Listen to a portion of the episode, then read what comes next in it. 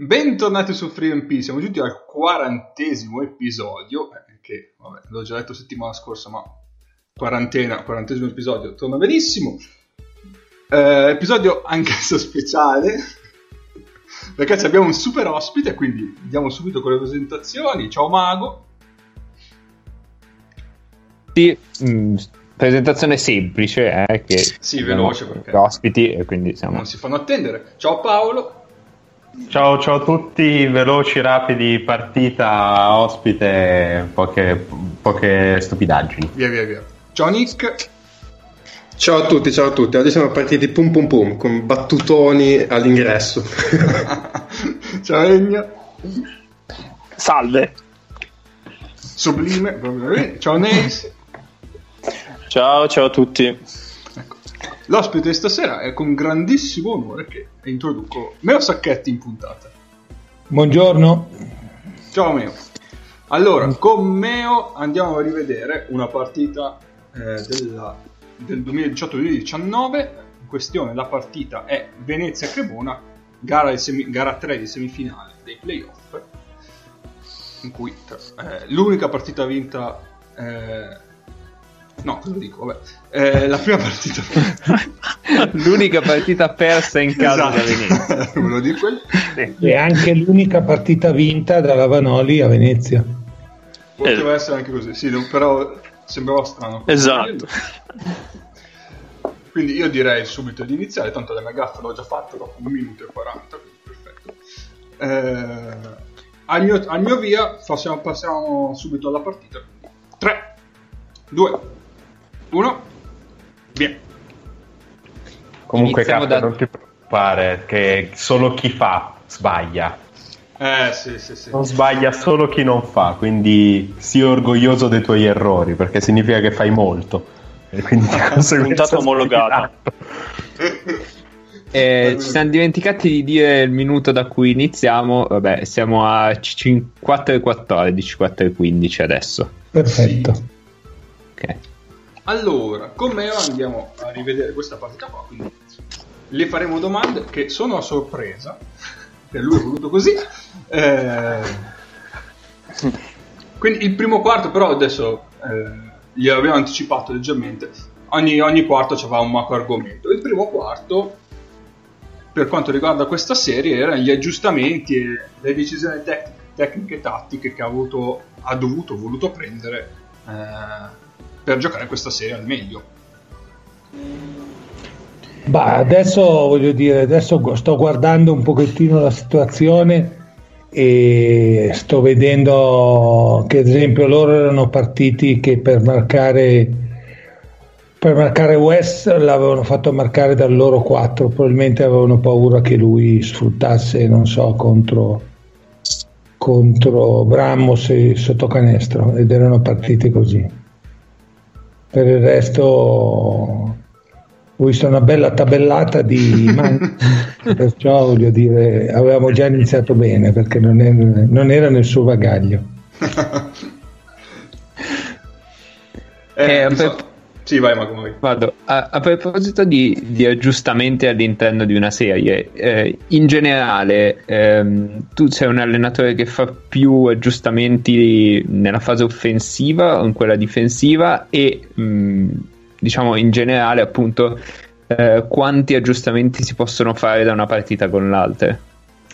Bah, beh, voglio dire, ormai eh, quando uno arriva a questo punto della stagione e poi nei playoff ci può essere, non so, un cambio di marcatura, un, una questione che con un certo tipo di quintetto puoi fare cambi su tutti, perché ad esempio avete visto questa azione qua che noi abbiamo fatto cambio con Mango e con West perché ha la, la capacità anche la, prese- la, la, fisicità per stare con, con gli altri. Non, non sono molto per trovare tanti aggiustamenti, dipende un po' da, da cosa cerchi di, di, mettere in difficoltà l'altra squadra e non patire un po' tu, però siamo molto cerchiamo molto di andare con il nostro e non soffrire da questo.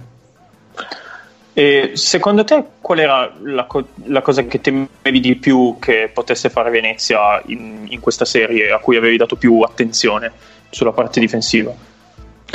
Bah, beh, il problema di questo era sicuramente, voglio dire, Venezia non è che puntasse su uno, due, tre giocatori, perché adesso guardo questa situazione e Darren Day non giocava, cioè, sì. dire, capito? Cioè, eh, il problema era eh, di cercare di fare le nostre cose per cercare di arrivare a giocare una partita in cui eh, non si spezzasse e si arrivasse fino alla fine, perché voglio dire, già giocare fuori casa con una squadra sicuramente che è più forte di noi, devi arrivare ad un punto e cercare di poi portarla a casa in questa, non, non subire dei break importanti perché poi voglio dire, già la forza della squadra è più forte, de, la squadra è più forte di te, poi se anche fuori casa è un po' difficile, però voglio dire, eravamo in quella, in quella situazione in cui eravamo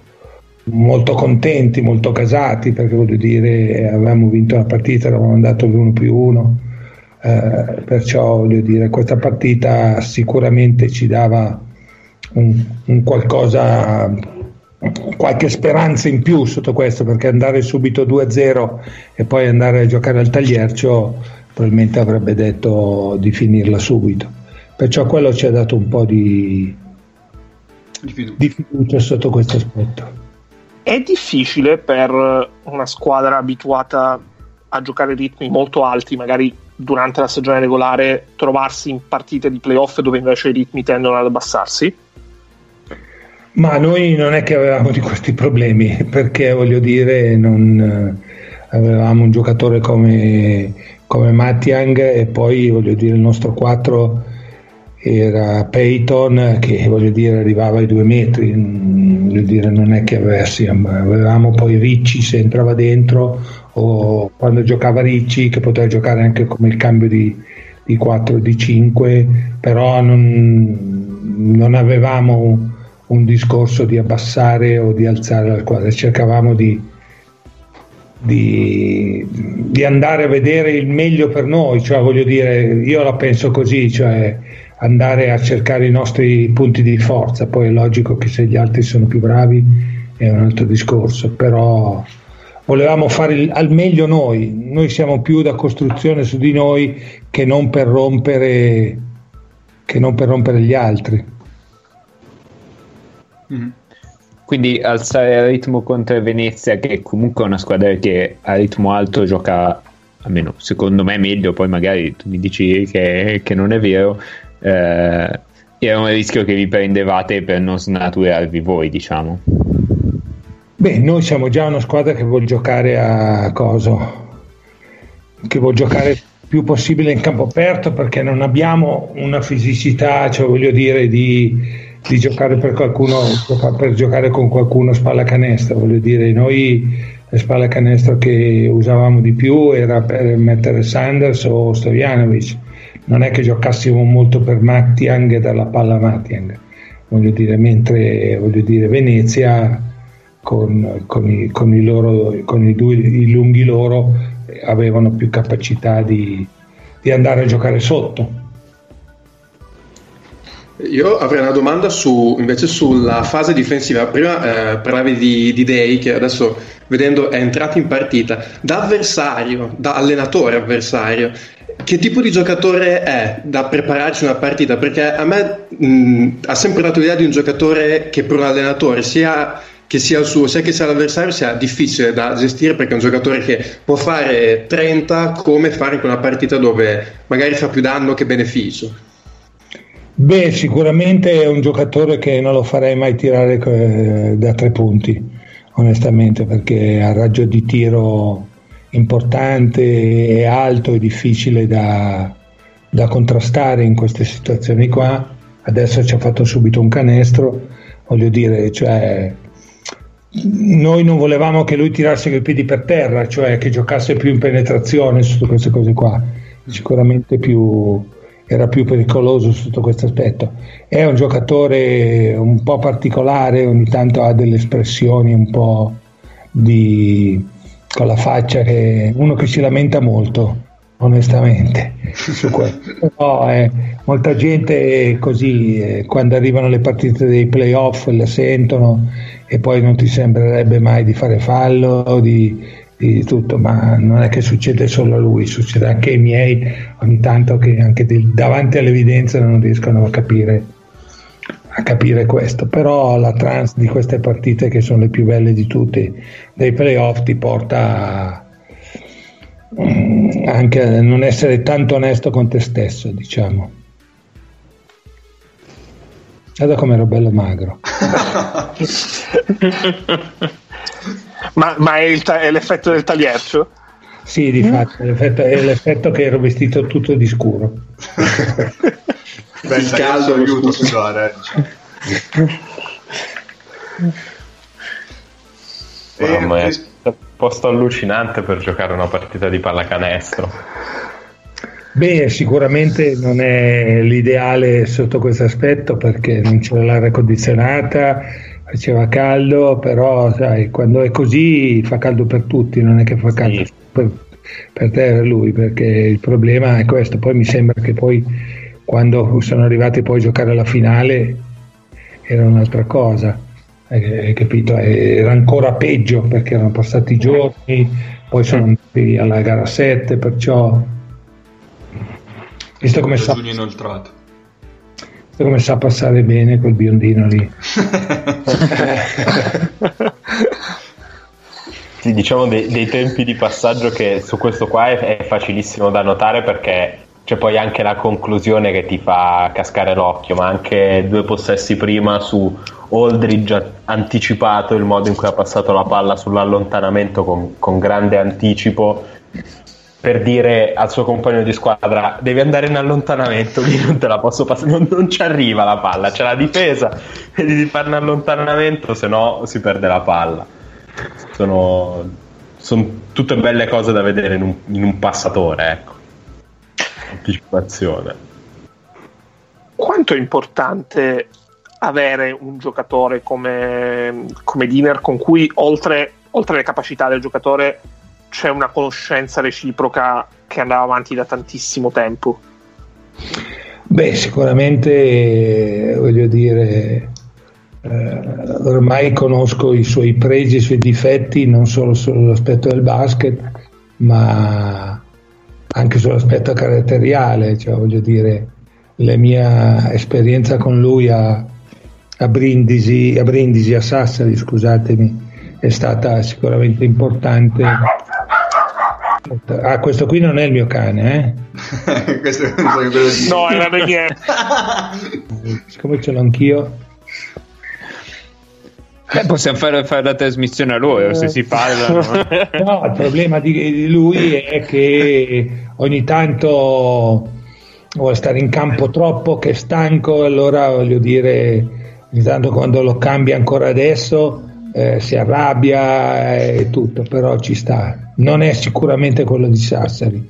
Quello di Sassari era certe volte era proprio far finta e girarsi dall'altra parte perché sennò era da litigare due volte su tre perché faccio un esempio, zoppicava in campo zoppicava in campo perché stava male, ritornava da un infortunio e l'ho tolto, si è arrabbiato e tutto, perché quando arriva lì anche lui ogni tanto si, si chiude la vena, però è, è, un giocatore di cuore, cioè voglio dire, davanti a questo è un giocatore che ci siamo conosciuti, non abbiamo segreti onestamente, poi ognuno ha il suo ruolo, ma meglio averlo che non averlo. Cioè, io poi sono dell'idea che quando uno ha un trova un buon playmaker, eh, il ruolo dell'allenatore eh, lo aiuta, aiuta i giocatori in campo, ma aiuta anche l'allenatore, perché con un buon playmaker vinci di più che non, che non senza. La storia è anche questa. Eh, io tra l'altro di quella stagione ricordo un'intervista di Diner, credo forse dopo la semifinale di Coppa Italia, dove lui disse, lui si era ritirato e poi era tornato a giocare quell'anno lì se non sbaglio, l'anno scorso, l'anno prima, aveva, era stato fermo un anno e lui insomma disse dopo un anno che ero stato fermo mi sono trovato a chiedermi perché l'avessi fatto, perché obiettivamente l'amore per il gioco poi mi sono reso conto che era talmente grande che mi sono chiesto ma perché ho smesso e sono tornato a giocare, quindi a, a testimonianza anche appunto di quanto possa tenerci. E lui ha smesso, è stato fermo tre anni. Ah, tre, ok, tre anni. Perciò voglio dire, quando è arrivato era un pochettino arrugginito, ma era che era arrivata questa situazione sia lui che Drake, noi eravamo a, Eravamo, eravamo, in A2 e Drake non voleva più giocare in A1 e, e allora gli è venuta l'idea questa storia qua, avevano letto che io ero andato a giocare a Cremona, Cremona faceva la 2, allora ho detto ma adesso chiediamo mio e tutto, e allora era nata lì. Poi noi ci siamo trovati in Serie A e tutto, però è stata sicuramente una, una bella esperienza. Poi l'anno dopo abbiamo cambiato ancora qualcosa e poi è arrivata per dire questa Coppa Italia se Wes Sanders tirasse un pochettino più da tre, ci credesse un pochettino di più, a parte che adesso ci chiede, cercherà di, di, farlo a, di farlo in un'altra squadra perché sicuramente non rimane con noi, cercherà altri, altri livelli di, di questo. Però ora com- cioè in quello che si è visto finora della partita dà proprio l'idea di un, di un giocatore eh, eh, di, di, un'ala moderna nel senso che le ha prese sotto sia attacco che difesa ha giocato questo pick and roll passato, passati dietro ha tirato in punta. Cioè, è, è, uno che comunque fa, fa, tante cose molto meglio avercelo che non ecco. Beh lui voglio dire con noi ha giocato anche certe volte che adesso voglio dire l'anno scorso, l'anno scorso quando abbiamo giocato a Treviso l'anno scorso io ho giocato dei pezzi di partita per cercare di mettere in difficoltà in cui Saunders era il playmaker, Stojanovic era l'ala e, e, tutto in modo da creare dei problemi a loro di marcatura. Mm-hmm. Avevano Logan con i falli, voleva un pochettino cosa, però è un giocatore che può ha quattro ruoli sicuramente, sicuramente che li può fare veramente.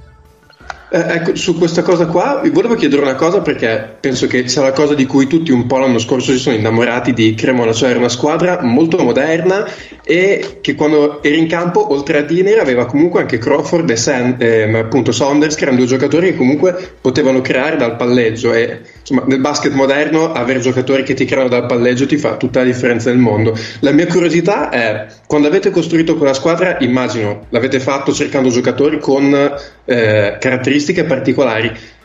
Avevate pensato a questo? C'è stato qualcuno che vi ha portato qualcosa che quando avete pensato alla squadra in estate non, non l'avevate vista quella particolare caratteristica ed è venuta fuori in corso o l'avevate pensata esattamente così? Beh, sicuramente ci serviva un tiratore come Crawford, sapendo che uno come Wes poteva giocare una doppia dimensione, cioè spalla canestro, sapeva giocare il pick and roll, perché Crawford non è uno che sia molto bravo, secondo la mia opinione, a, a giocare un pick and roll, è più bravo nelle uscite, nell'uno contro uno, al limite un po' di mismatch e tutto. Però voglio dire, avendo già noi avendo in squadra uno come Travis, anche Ruzier e Wes che può giocare questo, e anche Stojanovic è uno che può attaccare sicuramente in palleggio oppure con un, con un pick and roll avevamo delle, delle varianti non legate a uno o due persone che giocassero in quel ruolo lì. E perciò quando giocavamo in certe situazioni cercavamo di, di trovare il meglio di questo. Eh, mi ricollego su Stojanovic, dato che io vedo che ha tanti lampi all'interno di una partita e sa fare tante cose, ma magari mh, mm, non lo so, manca un po' di continuità, è possibile. E, ehm, cosa state cercando di costruire su Stojanovic? Cioè, Beh, dove, dove state cercando di costruire di più? di Stojanovic la cosa che, che gli manca, che abbiamo lavorato molto, è questo suo migliorare questa sua sicurezza nel tiro, perché dovrebbe avere una dimensione di pericolosità sicuramente su, sotto questo aspetto e abbiamo lavorato molto sul tiro, anche sulla meccanica, ogni tanto sembra che facciamo qualche passo avanti, però non ha sempre questa sua continuità di esecuzione, ogni tanto ha questo sbilanciamento in avanti, di lato, perciò si lavora però con tanta quantità e cercare di mettere a posto un pochettino la tecnica.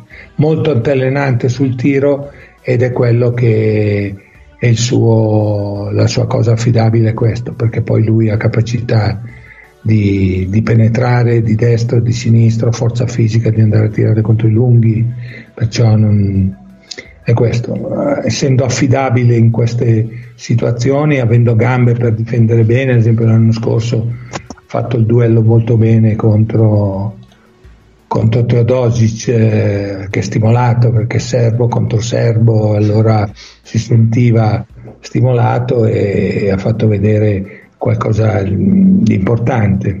Ha questo problema di avere questa continuità del, Mm, del tiro da tre per farlo diventare un giocatore importante, perché poi avrebbe veramente questa dimensione di due o tre ruoli sicuramente.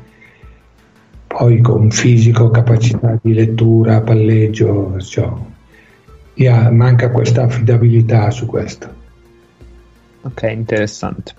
Eh, Cap sta iniziando, cioè se abbiamo altre domande sull'argomento, prego.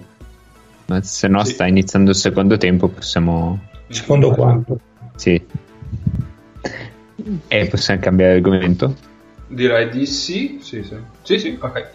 Allora, nel secondo quarto invece saltiamo di palo in frasca, un po' come ci piace a noi, perché il secondo quarto invece vorremmo dedicarlo, uscendo un po' dalla partita, alla sua esperienza in nazionali. Eh, quindi di default la prima domanda che, che, vorrei, che mi piacerebbe farle è qual è la prima differenza che, che hai notato nel passaggio da allenare un club a allenare una nazionale? Poi come quella italiana cioè nel senso sicuramente l'appartenenza si fa sentire immagino. Beh sicuramente sono due cose diverse tra tra fare la qualificazione ai mondiali, quando abbiamo fatto le settimane in cui hai i giocatori per una settimana, hai i giocatori che per una settimana hai due, hai due partite, perciò non è che puoi metterti lì a fare tante cose diverse, è giusto che crei qualcosa di un po' di qualcosa di comune, perché poi molte squadre nel campionato italiano hanno dei giochi uguali mh, mm, al 90%, diciamo dire, e perciò cerchi di portare mm, delle tracce di, di, cose che fanno già nelle loro squadre, poi mettere qualcosa in cui eh, ti, ti piace a te perché ti piace e vuoi spingere sotto questa come identità, eh, cioè nel senso a me non piace ad esempio che la palla vada su molto, molto, come si può dire, lenta, anche se non c'è possibilità di andare a fare contropiede o non contropiede. Non voglio che venga su con questa palla. Perciò questo è una cosa diversa. È logico che poi la preparazione che abbiamo fatto i mondiali e di coso è abbastanza simile a quella che si fa nel club, si iniziano a conoscere i giocatori giocatori meglio sia sotto l'aspetto tecnico che sotto l'aspetto di, di come stanno nel gruppo, di, di, leadership e non di leadership sotto questo aspetto. Però voglio dire, mm, alla fine sì, c'è un po' di differenza, ma facciamo lo stesso sport, è sempre pallacanestro. È logico in certe cose giochi con um, squadre più forti, voglio dire con la nazionale e di tutto le squadre più deboli, però succede anche nel nostro club che giochi con squadre titolate, squadre tipo Milano, voglio dire la stessa Venezia, che sono di, altissimo livello, perciò voglio dire è sempre così, cioè, con, eh, quando hai più tempo riesci a mettere qualcosa di più di, di insieme per dire quando siamo andati a giocare i mondiali abbiamo cercato di trovare qualche gioco in cui si potesse trovare proprio agio eh, Gallinari, anche Bellinelli delle uscite o qualcosa del genere che era abituato già a fare nel, nei club dell'NBA, abbiamo cercato di portarle un pochettino anche con noi, è logico che poi le spaziature, i lati d'aiuto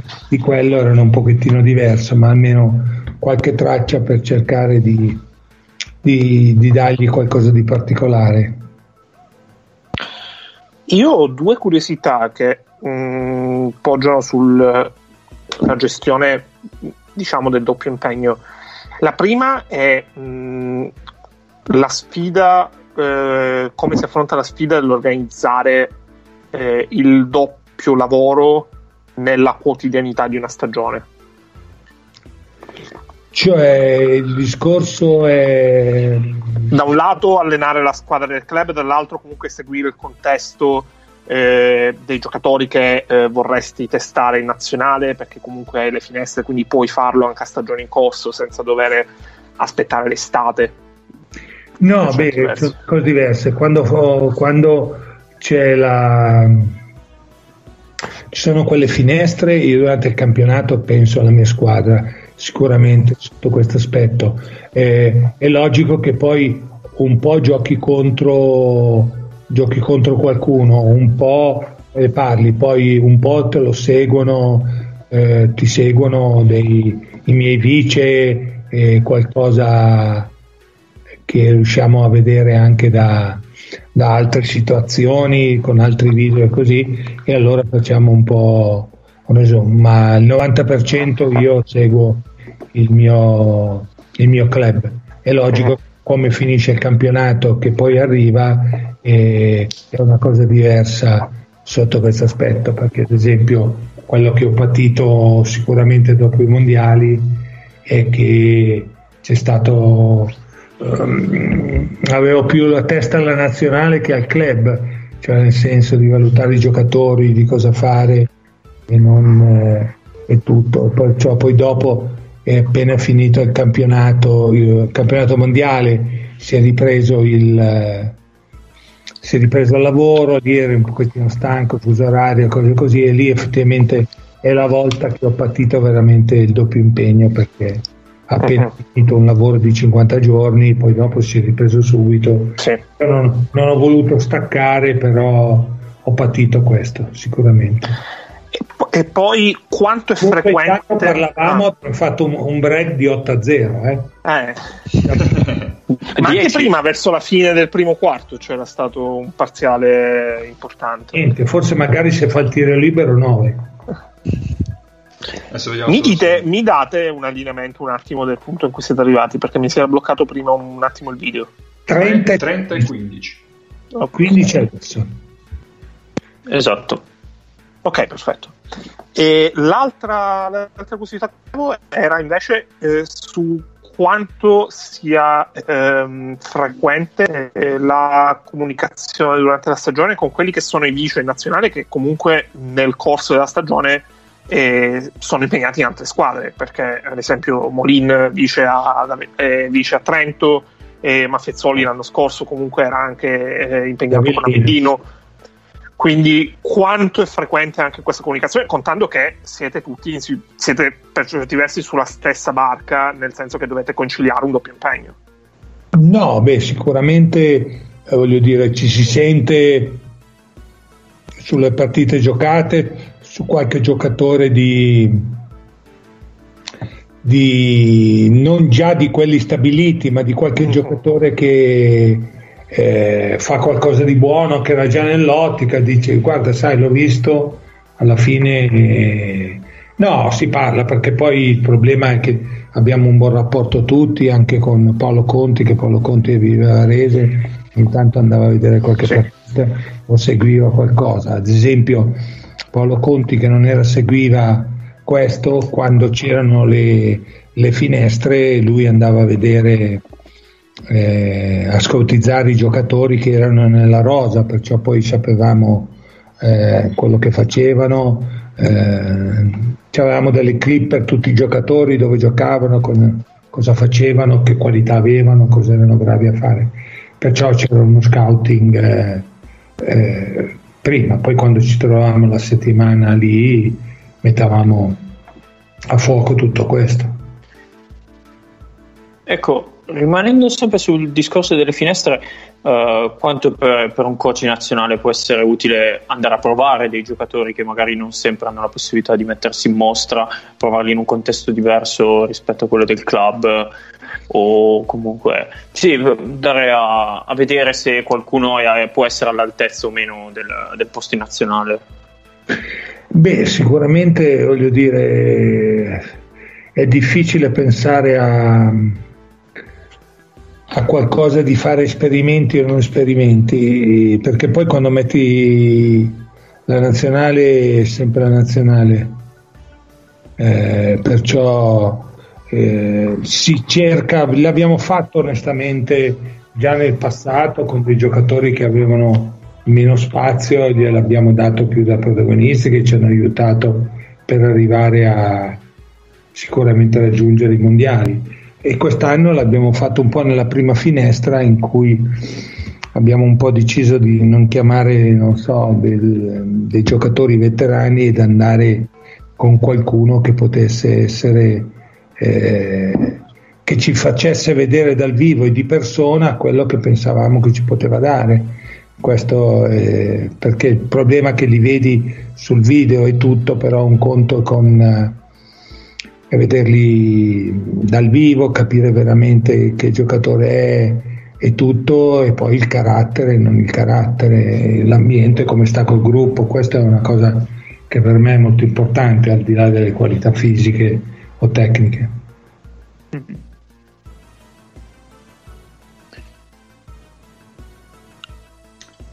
Oh, vado io. sì, vai. okay, io, io, ne ho una, però vai, vai, vai. Aspettavo qualcuno. Eh, prima hai detto che in, hai fatto, era una sorta di mix quello che hai portato in nazionale, nel senso cercavi di adattare eh, quello che tu vuoi con quello che poi erano molto abituati a giocare determinati giocatori eh, nella, cioè, nella, selezione del roster, però, quanto ha influito la volontà di portare il tuo stile di gioco in nazionale? Bah, sicuramente eh, ogni allenatore poi gli piace un certo tipo di giocatore che un altro non piace, cioè voglio dire, esatto. questo è normale, cioè voglio dire, uno eh, al di là del, del, dell'essere il top uh, giocatore che piace a tutti, ma poi ci sono certi giocatori che possono essere magari di, di pari livello oppure qualcuno è anche più bravo di un altro, ma tu pensi che quello sia più adatto a te un po' per il gioco e tutto, perciò la scelta anche su questo è personale, come fa anche come giusto che sia un allenatore che faccia quello che deve, che deve fare tanto non si può mai accontentare tutti né, né nel gioco né nel né nel, nell'accontentare tutti i presidenti, i tifosi e tutto. Cioè, certe volte non accontento mia moglie perché è mio figlio, perciò figurati su questo. Mi devo preoccupare, se mi devo preoccupare più su, su quello che dice qualcuno o qualcun altro. Io volevo andare un attimo pure su un, toccare un um, tasto emotivo. Come ci si sente ad allenare la nazionale dopo averci giocato e dopo avere anche avuto eh, la possibilità di vincere del, de, delle competizioni con la nazionale? Bah, beh, sicuramente voglio dire, con la nazionale ho vinto qualcosa che col club non sono mai riuscito a vincere niente cioè, dire, abbiamo fatto anche buoni campionati, qualcosa, finale, tutto, però non ho mai vinto niente. È logico che ti, che ti porta dentro qualcosa di, di, di importante sotto questo aspetto. Eh, però sai, il discorso è che, l'ho detto sempre, un giocatore eh, che, ha, che ha giocato in nazionale, eh, poi quando va ad allenare la nazionale è una cosa un, un, po' diversa, penso. È logico che io ho questa sensazione, non posso provare il resto sotto questo, però voglio dire la, la questione è questa, la nazionale quando tu la provi ha un valore importante, è logico che è sempre meglio giocare che non allenare, però a una certa età puoi solo allenare. però, eh, quando hai provato la nazionale, voglio dire, sai che valore hai, che soddisfazione. Vi faccio un esempio su questo. Uh-huh. Eh, quando c'è le partite da un po' c'è l'inno nazionale prima delle partite. Uh-huh. Però il problema di questo è che quando c'è la nazionale hai un sentimento diverso di, di, tutto. Io mi ricordo la prima volta della mia partita da allenatore in nazionale a Torino quando ho fatto l'inno, che poi ero a Torino con ricordi particolari di, di questo. Cioè, voglio dire, mi sono sentito proprio, hai capito, il cuore in gola, perciò voglio dire, l'inno quando sei in nazionale rispetto all'inno quando giochi in campionato è completamente un'altra cosa per me. E l'inno durante una competizione come, come un mondiale? No, beh, sicuramente puoi dire quando giochi il mondiale che sei fuori e poi sei in Cina e vedi che ci sono delle bandiere dei tifosi che hanno la maglia dell'Italia, ti fa, ti fa piacere. È una cosa che poi eh, con le debite proporzioni la riporto molto a, alla situazione di Sassari. Con Sassari noi eh, ogni, ogni, tanto quando andavamo a giocare in tutti i posti, ma anche all'estero, in paesi, voglio dire, estranei, una bandiera di quattro modi c'era sempre. voglio dire, un, qualcosa di particolare te lo, te lo trasmetteva, hai capito? Perciò voglio dire ha un po' anche il valore di queste cose qua. Mm-hmm. Su Sassari poi ci torniamo al prossimo quarto, faccio questo spoiler. Ma quando finisce il secondo quarto non aspettiamo? No, no, ma no, saltiamo l'intervallo. Andiamo, andiamo. Oh, no... eh, sto no, cercando no, il minutaggio per quando riparte poi il terzo. Ehm, invece, sempre sulla questione finestre contro un'estate intera, ehm, come, come si fa a modificare le gerarchie che si sono venute a creare, se si sono venute a creare nelle finestre, poi quando arrivano giocatori diversi eh, dall'NBA o dall'Eurolega durante una grande manifestazione? Eh, beh, c'è gente che, gente che lo accetta e gente che lo accetta di facciata ma poi non l'accetta veramente. È così eh, perché è logico che quando poi tu sei stato protagonista nelle qualificazioni, poi quando arriva al mondiale ti senti un pochettino escluso c'è qualcuno che eh, ha un buon atteggiamento, qualcuno un po' meno, qualcuno che soffre di più e tutto, però è difficile questo, è difficile arrivare a capire che quando giochi la nazionale sono importanti anche un minuto o due minuti. Questa è la cosa che è, è difficile da, che ho notato dall'atteggiamento in queste cose qua. Dall'atteggiamento ho notato che eh, c'era sì questa partecipazione tutto, ma non eh, un, un qualcosa di trascendente su queste cose qua. Ok.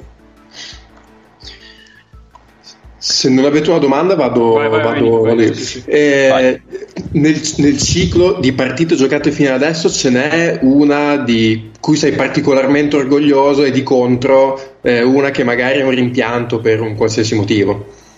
Della nazionale? Sì, sì, sì, sì, con la nazionale.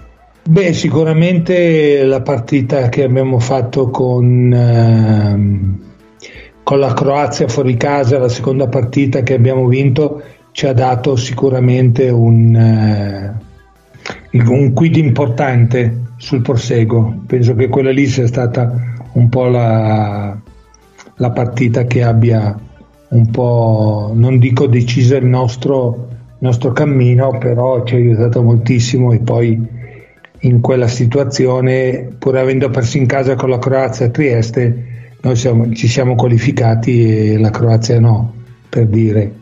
E, beh, di partite brutte, forse la più brutta che abbiamo fatto è stata contro l'Olanda in Olanda quando abbiamo quando abbiamo fatto una, veramente una prestazione ignobile sotto questo aspetto. Era l'ultima partita prima di andare in vacanza, è stata veramente eh, una cosa che la gente non vedeva l'ora di finire. Però è stata un po' brutta, proprio anche a parte il giocare, proprio anche con l'atteggiamento di Godo. Si potrebbe dire anche quella della anche quella della con la Spagna perché poi uno dice sai arrivi due minuti sei avanti di, di, nel punteggio potresti decidere tutto però voglio dire la pallacanestro ormai mi ha abituato a, a, a tante situazioni di, di capire quando è che la pallacanestro è bella finché non è, fi, finché non è finita cioè voglio dire potrei portare 100 esperienze di questa però mi aggancio un secondo a questa partita perché giustamente spesso no, quando magari nelle, nelle... toppata di Sanders cosa di grande livello pulitissima con chiamata fallo dell'arbitro gli ha sporcata l'arbitro sì. È estremamente poco romantico questo fischio. sì, decisamente poco romantico. Perché uno fa sta aiuto qua e si vede fischiare fallo. Cioè, lo capisco che è incazzato. Eh. Beh, qui alleni, alleni, la forza mentale eh, a, a, trattenere l'incazzatura in campo dopo questo fischio, diciamo, anche quella allenante. Eh, no, io volevo dire una cosa su quella partita con la Spagna, no? perché poi giustamente spesso si sente dire nelle conferenze post partita, tante volte gli allenatori giustamente dicono, magari quando c'è qualche domanda sulla partita, nel flusso della partita non vedi tutto, eh, la devo rivedere Intanto chiedo se quella partita lì, immagino di sì, l'hai rivista e se rivedendola magari la sensazione è stata abbiamo fatto il massimo obiettivamente, cioè alla fine comunque quella Spagna lì ha dimostrato di essere un gruppo veramente forte. Perché io mi ricordo che immediatamente finita la partita la sensazione, diciamo, il sentire popolare, ah, abbiamo buttato via una grande occasione e insomma comunque di fronte non è che stessimo giocando contro gli sì, ultimi ma... arrivati. Allora, ci sono due cose da dire. Eh, ne avevo sentite di tutti i colori che dicevano che eh, abbiamo perso contro la peggior Spagna degli ultimi vent'anni e poi dopo lì non è più perso una partita. Però quello lì fa parte del gioco, cioè voglio dire, ci sono del, dei giudizi che si danno, poi uno si, si mangia la lingua. Sicuramente in quella cosa lì, negli ultimi minuti, non siamo stati bravi a, a, capire che dovevamo forse dare la palla di più a Gallinari e lui doveva giocarsela lui in queste cose qua. Lui alla fine non è riuscito ad entrare nel gioco per prendere, dovevamo cercarla di più, dovevamo cercare più il gallo negli ultimi minuti perché era quello che poteva avere le possibilità di trovare qualcosa di più facile. Lì in questo eh, probabilmente eh, è un po' questo dubbio. Poi sai, la partita finisce, vinci di 3, di 4, di 1, di 5, di 6 e di tutto, poi dall'altra parte gioca Croazia-Spagna, noi con la Croazia, Serbia, Spagna, poi noi mi sembra che avessimo perso dalla, dalla Serbia di 13, 14 o 15 punti, perciò voglio dire poi bisognava vedere come andava la differenza canestri e tutto. Non era una partita decisiva per questa, perché poi ci sarebbe stata Spagna. Sì, è vero, è vero. di questo e perciò, sai, magari vincevamo con la Spagna di 6 e andavamo fuori differenza canestri. Ah, io mi ricordo infatti che mh, ripensando a quell'estate eh, Scariolo ha spesso detto che quella contro, contro di voi è stata la partita che li ha cambiati per certi versi e ripensandoci un attimo mh, secondo me è, più, è stato più un merito, un merito vostro farli giocare in quel modo che mh, fino a due minuti e mezzo dalla fine non era in mano loro ma era in mano vostra e farla vincere perché poi due giorni dopo loro fanno una partita impressionante contro la Serbia che invece aveva tritato tutti quindi quello rivaluta molto anche quello che è stato forse Beh, noi lì quella partita giocammo proprio, cercammo di togliere Gasol, uh-huh. Che era importante, cercammo di toglierlo proprio, non gli concedemmo niente, gli mettemmo pressione e di fatti fece veramente poco, forse fece un canestro importante alla fine o due tiri liberi sì. importanti alla fine, però voglio dire aveva, eh, aveva, cioè, aveva, aveva, dei giocatori importanti, voglio dire, a livello, cioè, voglio dire, aveva Liul faceva il cambio de, del playmaker eh, che giocava nell'NBA, capito? Perciò voglio dire eh, avevano, come hanno dimostrato, avevano qualcosa di, di due fratelli Gomez, cioè voglio dire, avevano questo. È logico che un po' di rammarico per quella partita ci, c'è stato, ci mancherebbe altro e tutto, però dire, bisogna riconoscere la bravura anche di questo. Poi le partite, come si dice sempre, ogni tanto durano 40 minuti e non eh, 39 o 38. Allora, per andare avanti eh, andiamo a 51 e 01 che inizia direttamente il eh, terzo sì. quarto, quindi saltiamo un po' il pezzo. K e poi sì. se ci siamo tutti... Facciamo eh... 51 puliti. Poi. Sì, sì, sì, sì. Quando poi tutti... quando ci siamo tutti... Io ho 58, sì. cioè 50, 50 e 58. Va bene, va bene. Ah, va bene, va sì. Okay. Ecco. sì, sì, sì. Ridò il allora... via così par- ripartiamo per il terzo quarto. Uh-huh. 3, 2, 1, via. Perfetto. Ok. Terzo quarto che riprende con, con Cremona avanti di 2. E però in questo quarto lasciamo ancora un po' da parte questa partita. Per quanto possibile.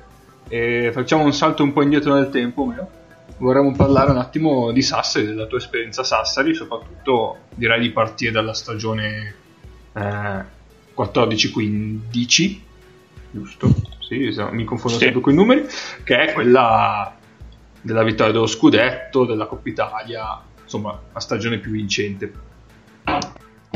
Beh, mm, sicuramente è stata eh, è stata una bellissima stagione, però penso che le cose importanti, io mi ricordo, l'ho detto poi in, un, in, un, in un'intervista quando ci sono stati gli anni, i 60 anni della, di Sassari e, e penso che siano stati tre momenti importanti. Uno penso che sia stata la promozione dalla 2 alla 1 che ha dato... Il finale con Veroli eh, che ha dato raggiungimento di, di, di un palcoscenico importante.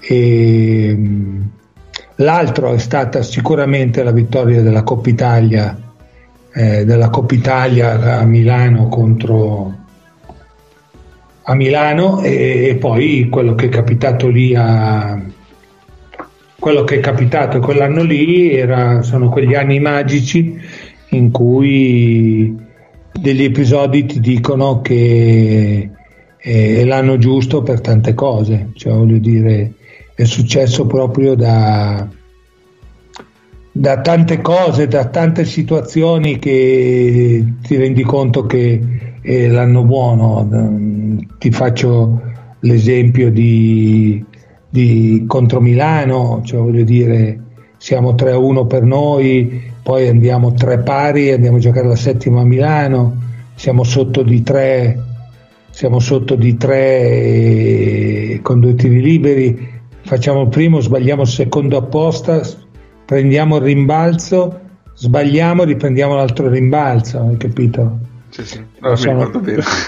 Eh, quelle cose che ti dicono che poi quando ti succedono questo credi fino alla fine, perciò voglio dire contro, contro, Trevi, contro Reggio Emilia, eh, una partita a casa nostra, eh, siamo avanti di 20 andiamo sotto, una partita siamo sotto di 20 andiamo avanti, una partita va a finire a, a doppio supplementare, Reggio Emilia due volte la, la, la palla per vincere, e, capito? Sono quei messaggi che poi quando tu vai a giocare la settima a Reggio Emilia e parti 21 a 4 non hai paura di questo e giochi perché pensi che si possano ribaltare tutto.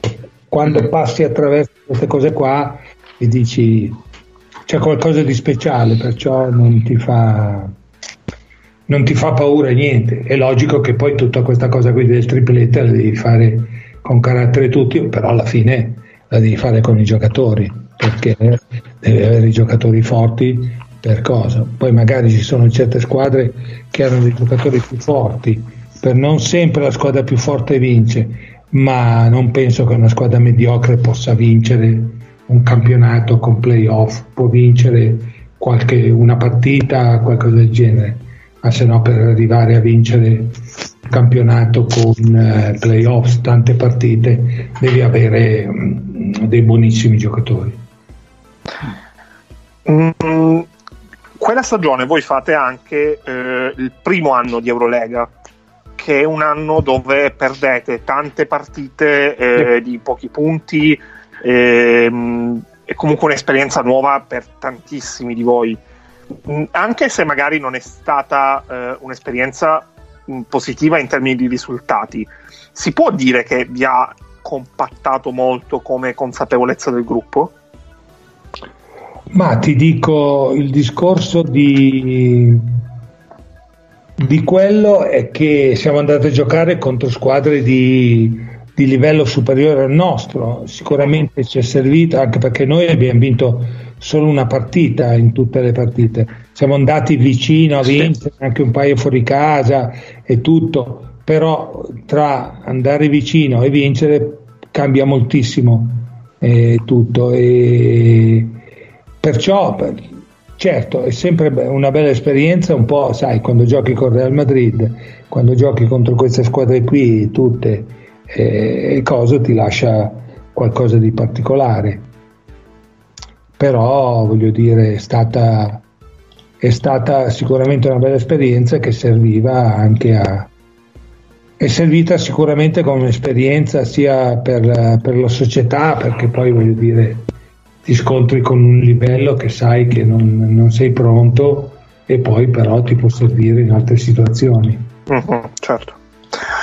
Mm, prima hai citato mm, molti, molte, molte istantanee di quella stagione, eh, gara 7 con Milano, le partite, le varie partite della serie con Reggio Emilia, ma qual è stato, eh, se c'è stato, un momento più degli altri in cui hai pensato che veramente potevate vincere lo scudetto?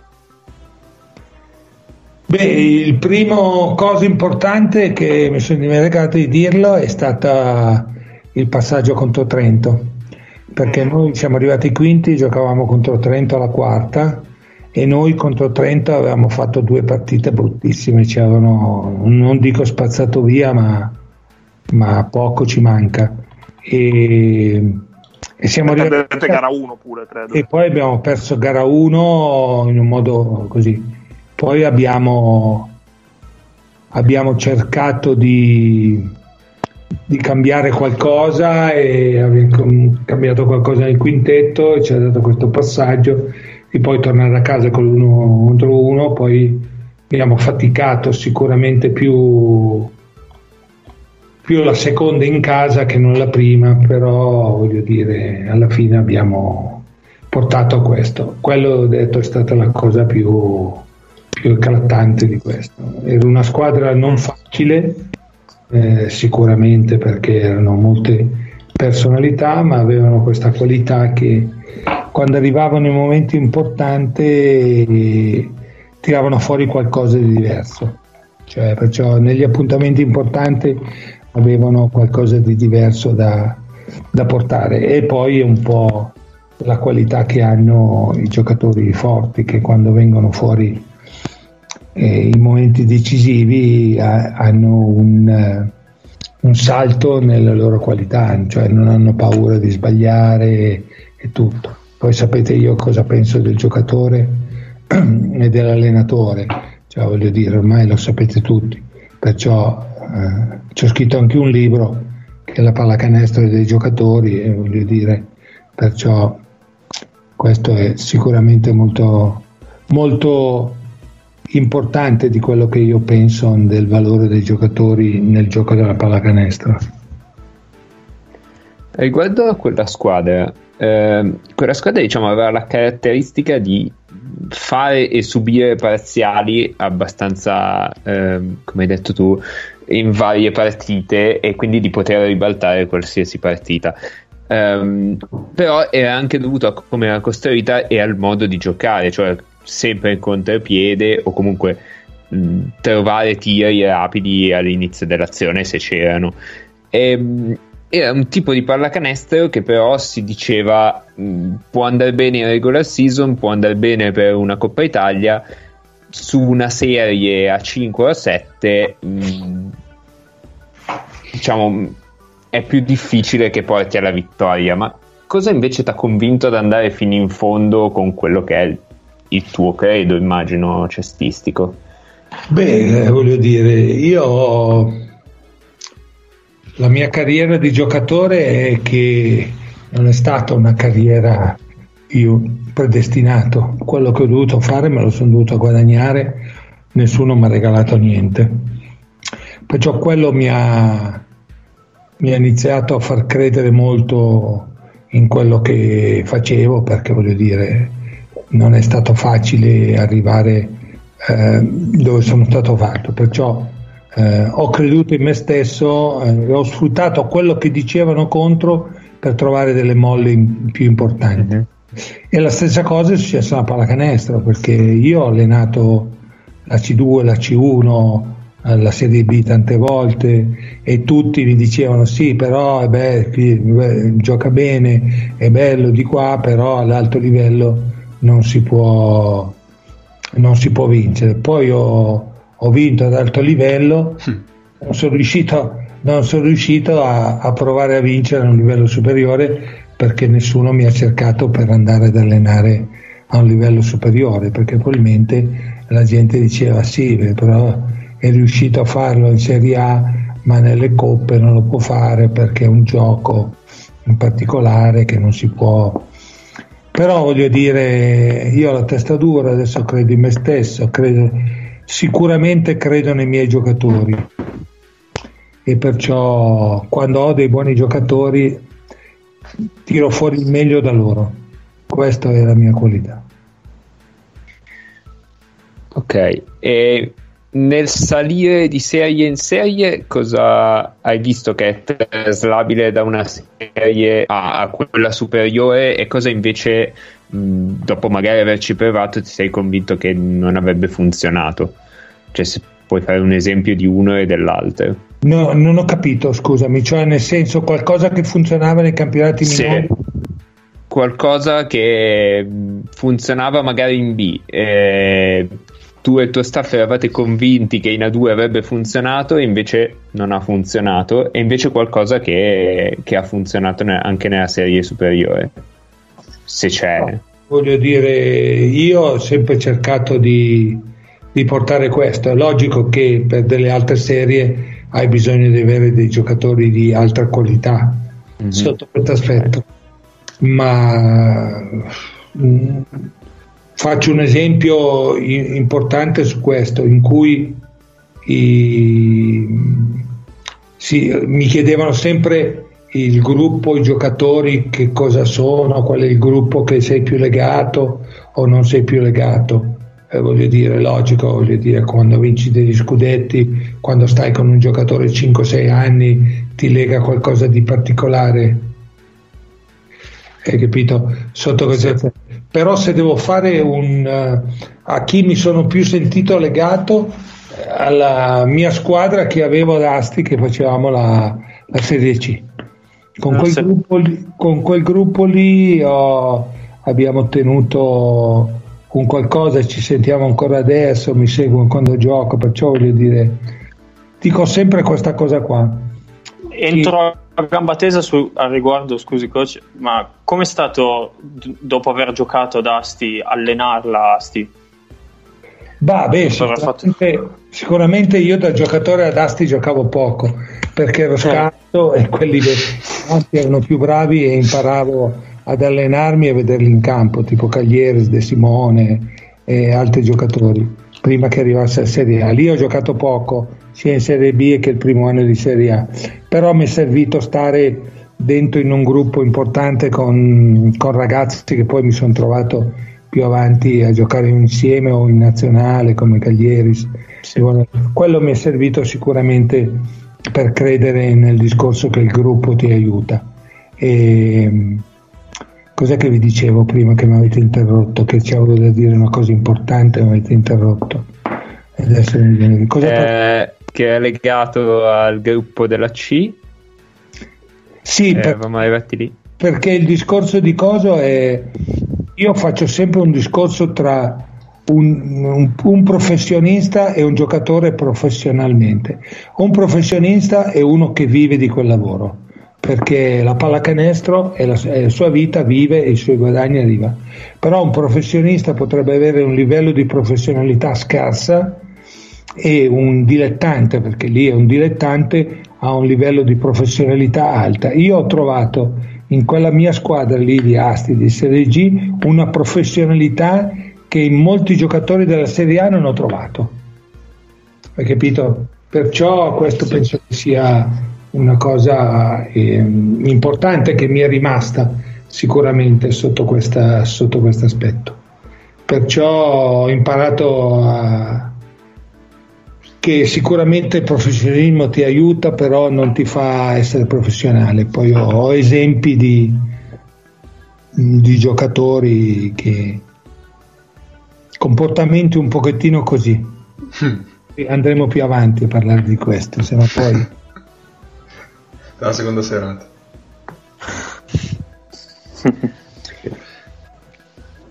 Ecco, io invece avrei una domanda, cioè data la centralità del giocatore nel gioco, che, che è abbastanza... se- sembra anche la palestiano da dire che il giocatore centrale in uno sport in cui si gioca, ma qual è eh, diciamo, il ruolo dell'allenatore, se c'è un ruolo nell'allenatore nella- nell'allenare la fiducia che da tanti è considerato come uno degli aspetti mentali più importanti in un gioco come nella pallacanestro in cui quando si tira si è destinati a sbagliare più di quanto non si faccia canestro, ad esempio, e, e quindi quanto possa incidere l'allenatore nell'allenare la fiducia che è ciò che ti permette di continuare a- a fare ciò che pensi sia giusto per vincere le partite e vincere i campionati. Beh, sicuramente io posso parlare per me. Ehm, io l'ho sempre detto un po' ai miei giocatori, non, eh, non voglio che i miei giocatori giochino con la paura, con la paura di sbagliare, perché penso che al di, al di fuori di questo, eh, se tu giochi con la paura sbagli di più. È logico che devi avere la possibilità di sbagliare, cioè, il problema è che il miglioramento di un giocatore eh, non è che lo fa solamente quando uno gioca e, e fa canestro o non fa canestro, deve avere la possibilità di stare dentro anche oppure di avere delle altre opportunità di, di giocare. Io cerco di, di capire delle qualità del giocatore per cercare di farle esprimere al meglio e poi di infondere a lui qualcosa in cui lui non ci crede. Perché se lui non crede nel suo tiro e non fa un tiro pulito e vuol cercare di trovare o con un palleggio o con un passaggio che partiamo che perdiamo la palla io preferisco che ci sia sicuramente un tiro sbagliato che non una palla persa. Perché sul tiro sbagliato abbiamo la possibilità di recuperarla con un rimbalzo. Con la palla persa l'abbiamo persa e, ed è questo. Io non eh, ho questa cosa qua e penso che un giocatore possa migliorare fino a tardi. E non mi piacciono i giocatori che si accontentano, siccome ne ho trovati eh, sicuramente tanti di questo e non eh, certe volte sei riuscito ad entrare nella molla giusta per fargli capire che cosa deve fare e tutto. E la più grossa delusione è quando la cerchi a fare due o tre volte e quattro volte poi non, non trovi risposta e allora perdi fiducia. Poi io non sono uno che, che va a confessare i giocatori, ci parlo, c'è un piacere, ho un rapporto che va da altre cose, gli chiedo cosa hai mangiato, cosa ti piace, come sta la tua fidanzata, mi hai capito qualcosa così, non è che vado sempre a confessarlo, cerco di andare a, a vedere che cosa, un'impetia da piccole cose, capito? Non arrivare. Poi è logico, se lui ha dei problemi di pallacanestro deve venire a parlare con me. Se ha problemi di stipendio parla con la proprietà se ha problemi con la casa che non gli va la lavastoviglie parlerà con il manager queste cose qua. Però voglio che se ha problemi con la pallacanestro parla con me. Non vada a parlare con il vicepresidente il, un dirigente che si vada a confessare da lui. È la cosa che poi alla fine ti lascia ti lascia spiazzato e, e, e la tua e la tua leadership va, va a farsi a... è l'inizio di qualcosa che non funzionerà nel futuro. Chiaro, okay. grazie. Allora, ci sono altre domande? Mm, no, direi, direi che possiamo... No. Perfetto, Tanto abbiamo già cambiato bravi. argomento. Sì, no, infatti, stiamo già andando verso l'argomento dell'ultimo quarto. Eh, Poi dire il problema di questo è che adesso pro- ne devo fare ancora un'altra che devo parlare con degli altri allenatori. Poi non ne faccio più perché continuo a ripetere sempre le stesse cose. cioè, o, mi invento, o, mi invento, qualcosa di, di, di, particolare oppure mi sembra, se, cioè se mi andasse a sentire cosa dico qua, cosa dico là, dico, ah, però che palle, sacchetti. Cioè, che mi chiedono e io più raccontare questa che forse stiamo sbagliando le domande allora. No beh, veramente che cosa ah, io ho una curiosità. Sacchetti era un giocatore scarso che è diventato un buon giocatore. Comunque avanti con le domande. Io ho una curiosità un po' di transizione tra anche un po' leggera. E hai detto prima del dell'importanza anche ad interessarsi di ciò che fa il giocatore, eh, cioè fu- anche fuori dal campo, parlare con lui di cose che non riguardano necessariamente il campo in senso stretto. Mm, c'è una cosa, mm, magari musica, un film, una cosa del genere, mm, che ti piace condividere con alcuni giocatori eh, in contesti più informali.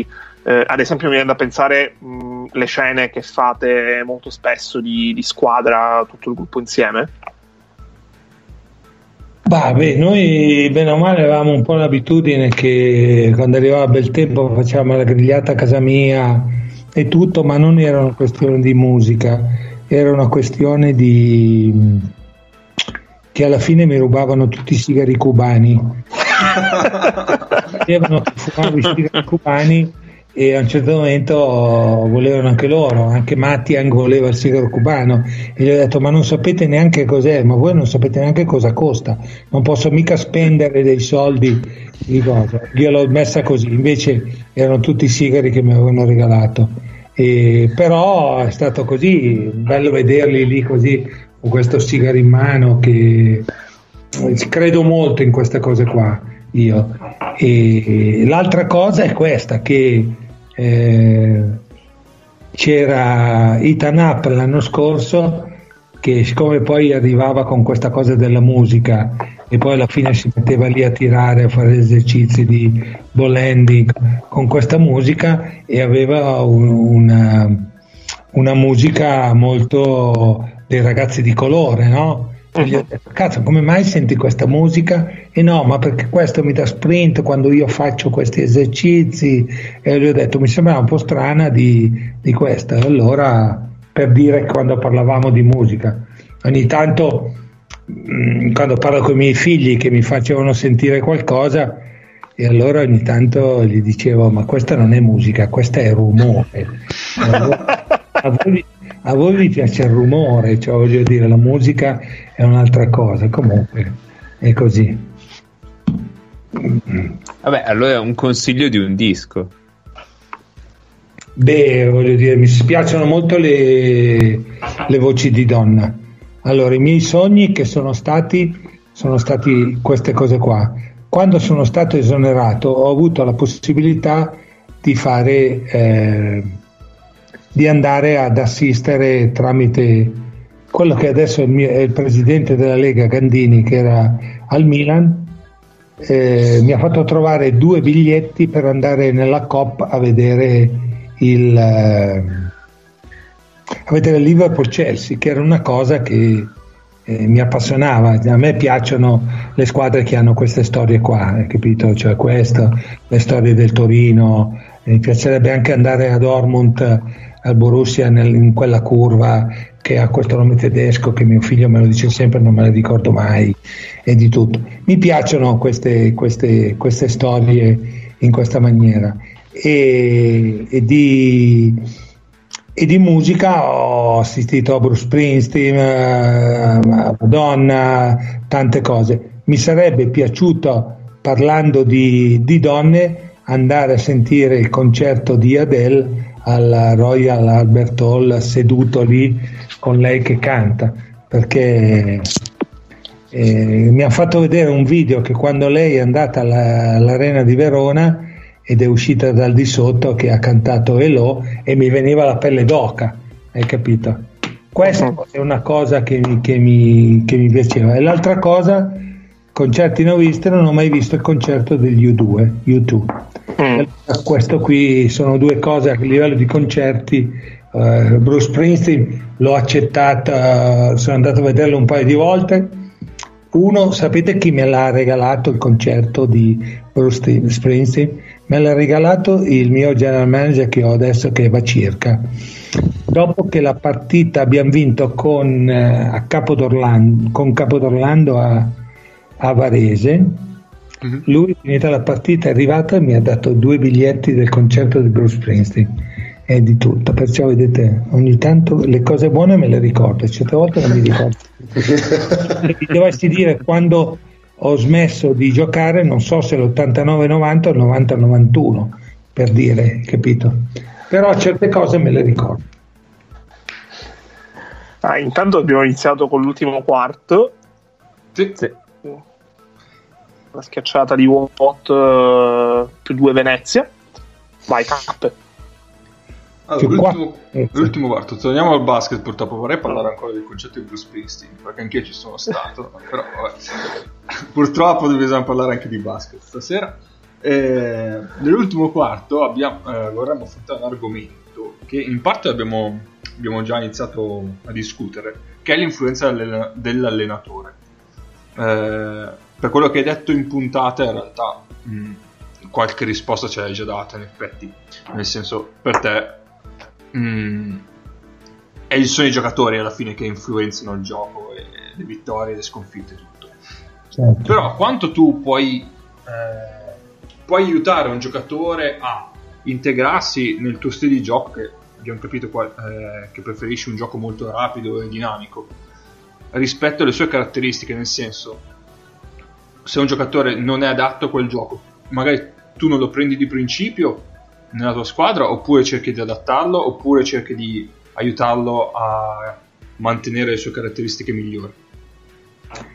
Ma sicuramente voglio dire, non è che eh, per come allenato ho sempre dovuto potuto scegliere dei top, ho potuto scegliere bene, sicuramente gran tripla di Ricci per chiudere un po' il gap. E, e sicuramente eh, nella storia non ho mai avuto dei centri dominanti di stazza come si usavano una volta in modo da cercare di non esasperare troppo questa, questa, questa transizione perché dici no no andiamo a giocare lì davanti. O c'è il contropiede pulito oppure, oppure andiamo al sotto da, da, lui questo non l'ha mai avuto dei, dei centri voglio dire Mattia l'anno scorso eh, anche eh, Lava Shane eh, voglio dire e tutto. Quest'anno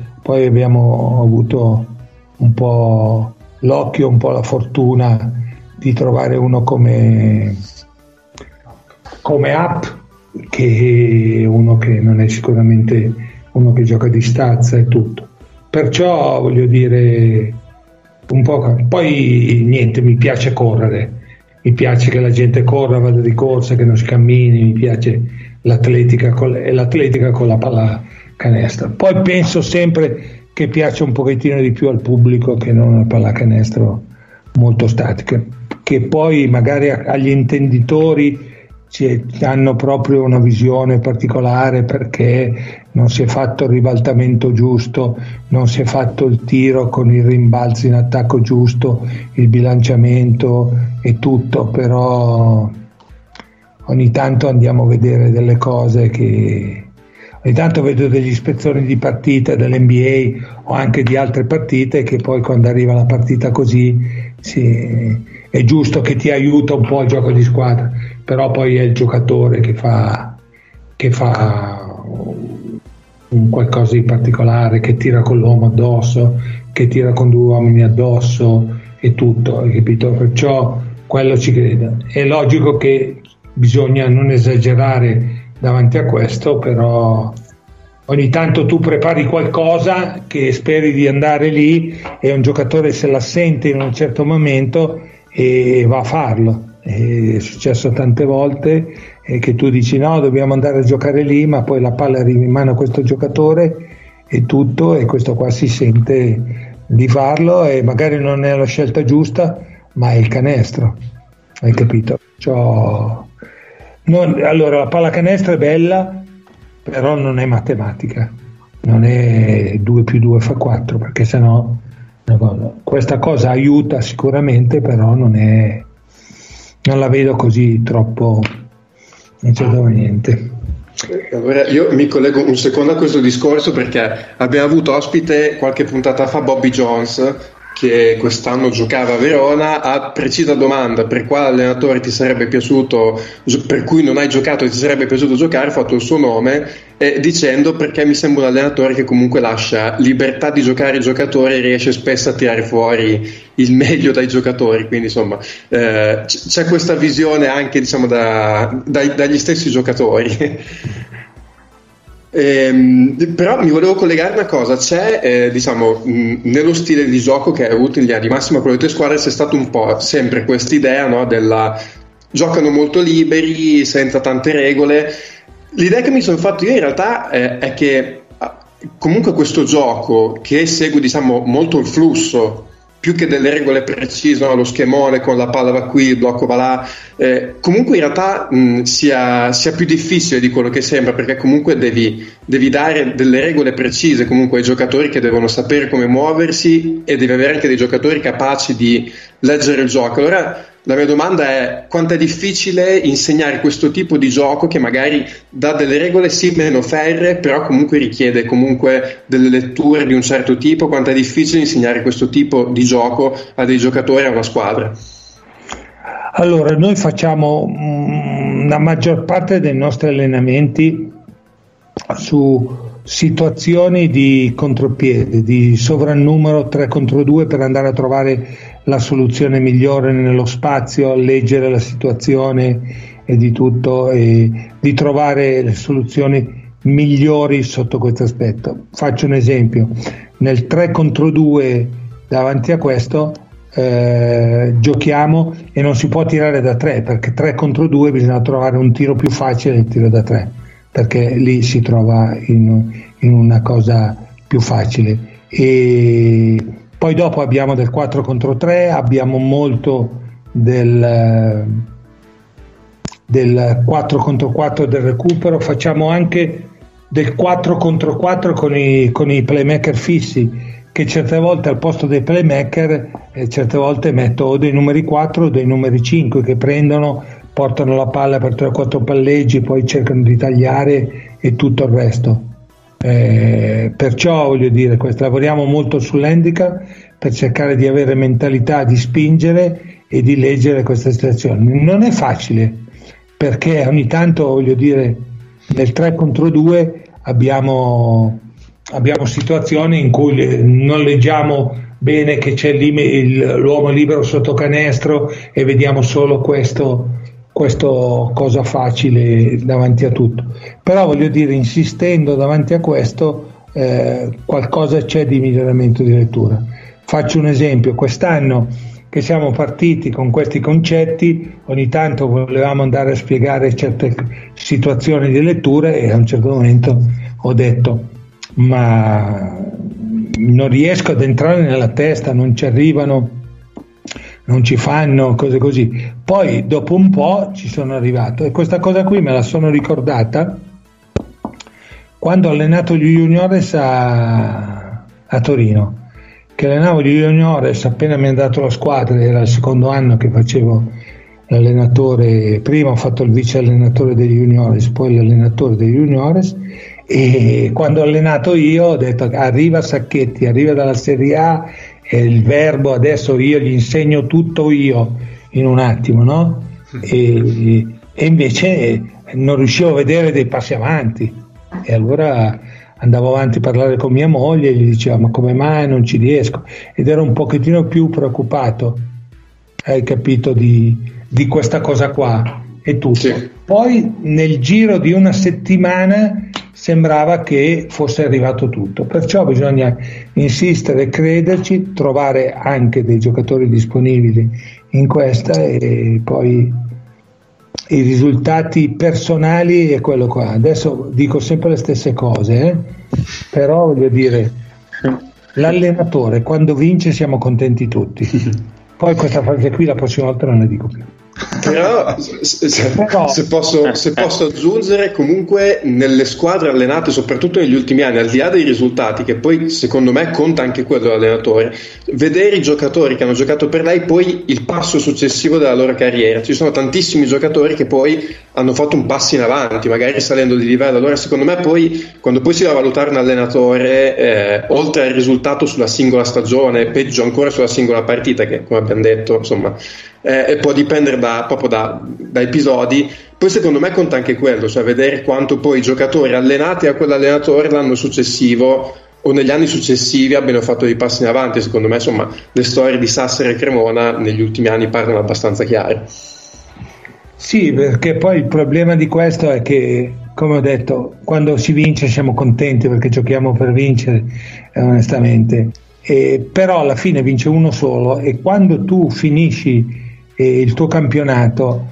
E le soddisfazioni sono state sì le vittorie, se le raggiunte, è di, di vedere che qualche giocatore è migliorato, cioè dici guarda, vedi abbiamo lavorato in una certa maniera, però quello lì ha fatto dei passi avanti, ha più fiducia, adesso usa meglio la mano sinistra, con Ricci ci siamo messi lì a lavorare perché usasse la mano sinistra, la mano destra, la partenza in post alto. E perciò davanti a cosa, quando poi lo rivedi dici, eh però vedi, abbiamo fatto un buon lavoro su questo, perciò vuol dire che il lavoro dell'allenatore è anche questo. Quando poi hai delle soddisfazioni della vittoria è bene, ma quando vedi che poi i tuoi giocatori sono migliorati, alla fine dici forse ho lavorato bene. Magari ho vinto di meno, però ho lavorato bene. Grazie. E a proposito del lavoro su 4 minuti siamo sotto da 3. Io mi guardo sì. la partita, voi fate domande. no, parliamo della partita. Io... No, no, no, figurati, sto guardando. Non mi ricordo cos'è che, che abbiamo fatto. Ecco Ricci qua, spalla canestro, tiro, sasso. Però per Ricci aveva fatto anche un paio di bei canestri. Sì, aveva fatto un paio di... Ad esempio, Ricci lui, io l'ho fatto giocare tante volte in cui il primo tempo sbagliavo di tutto, faceva di cosa, poi alla fine la rimettevo dentro e ci decideva la partita, cioè voglio dire con due bombe. E lui una volta mi ha detto una cosa che mi ha fatto piacere e mi ha detto con un altro allenatore non avrei più giocato. Ok? Invece tu hai la testa dura e voglio dire è di questo, perciò ogni tanto ti va bene e ogni tanto non ti va bene, però quando poi ti dicono queste cose qua ti, ti aiutano a viverla meglio. Vai Mago. Ehm, dicevo, a proposito del lavoro in palestra e, e, e dei immagini di miglioramento dei giocatori, eh, con App quest'anno su cosa avete lavorato principalmente e dove può arrivare secondo te? Beh, abbiamo lavorato sul tiro, cioè lui non ha Ok. una meccanica, non ha una fiducia di questo, allora abbiamo lavorato sicuramente su questo, faceva delle sedute supplementari alla fine dell'allenamento con eh, Coso, con i, avevamo Mangone che lo seguiva nelle mattinate per fargli fare degli esercizi. Gli abbiamo rotto un pochettino le scatole perché era un po' pigro in difesa perché viveva molto su questo. E avendo sicuramente quella velocità con questi piedi di agilità lo, lo spingevamo a dire non puoi difendere così perché le capacità di farlo e tutto e, e alla fine ci ha fatto vedere un paio di difese fatte bene e allora come faceva una difesa fa? E visto so anche difendere. E allora ho detto allora sei uno stronzo quando eh, hai capito? Cioè il problema è che arrivava e dice hai visto sto difendere? Ho detto allora sei uno stronzo perché no, se lo vuoi fare lo fai Adesso che l'allenatore della nazionale in maniera bonaria ha chiamato un giocatore stronzo, la smetterete di rompermi le palle quando io in maniera bonaria io- dello stronzo a un giocatore. Io onestamente non sono uno che insulta i miei giocatori, ogni tanto mi scappa un, può scapparmi un vaffanculo, voglio dire, queste cose qui. Adesso stiamo diventando sportivi, ci, bippa- ci bippano. No, no, no, scusa. Stronzo- no, stronzo non si bippa niente. modo amichevole di dire le cose. Abbiamo, detto- abbiamo fatto dire anche parolacce a Buscagli. Bus- una settimana fa, quindi, Siamo insomma, delle persone veramente orribili in realtà. Sì, sì, sì. Per noi queste, queste interviste sono una mano santa perché riequilibrano il nostro karma, che in realtà normalmente è abbastanza pessimo. Siamo sotto di uno a due minuti dalla fine. Non mi ricordo la partita come va. Chi è che decide? Secondo me c'è un puzzo di overtime. Poi alla che si ruba la palla. E questo possesso in post basso di Matiang, credo che infatti, non, infatti l'ha persa. non eravate troppo contenti. No, averlo. non eravamo contenti anche perché poi non è che ha giocato contro un difensore coi fiocchi come Dei, hai capito? Cioè, voglio dire, lì davanti a questo, che era arrivato a questo, doveva arrivare, oppa, stoppata di mango, via, Trevis canestro. Via, eccolo qua, West the West, Sasso. Ma come abbiamo fatto?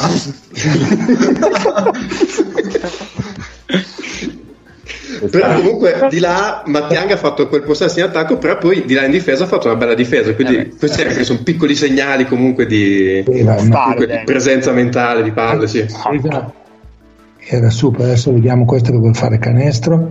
Op, bravo, tenuto, canestro e fallos. Avanti di 4. Ma l'abbiamo vinta questa partita o no? sì, sì. Pare così. Eh? Pare Tra di sì. Day, Day ha questo superpotere: più gli difendi bene contro, più ti fa fare la figura dello scemo. Perché anche in Coppa Italia il tiro, no, che. Sì, il tiro contro contro. Quello con Teodosic. Sì. Eh, in realtà lì si è parlato tantissimo di come Teodosic, che è un difensore normalmente un po' pigro, abbia difeso male. In realtà, se lo guardi bene, Teodosic lo fa ricevere coi piedi storti, gli mette un piede in mezzo alle gambe, gli tira un cazzotto, gli mette la mano in faccia, questo si svita, tira e dice: Eh, però Teodosic è un difensore scarso. La- gli ha tirato tre pugni, gli ha messo il piede in mezzo e questo ha fatto canestro. Ah, almeno ho sbagliato il libero, dai. Allora, sbagliato. sbagliato il libero, decisivo allora. Allora, Sì, Quello è un grande classico cani, quando un fa possesso. Smetti, c'ho il cane che mi rompe le balle. Passo, il fatto di C'è rimbalzo cane- e qua, qua segna, e qua canestro. Eccoci qua. Là. Là, pareggio di West Pers da 3.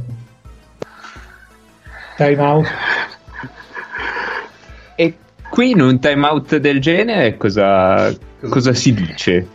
Chiudiamo il canestro. Fine.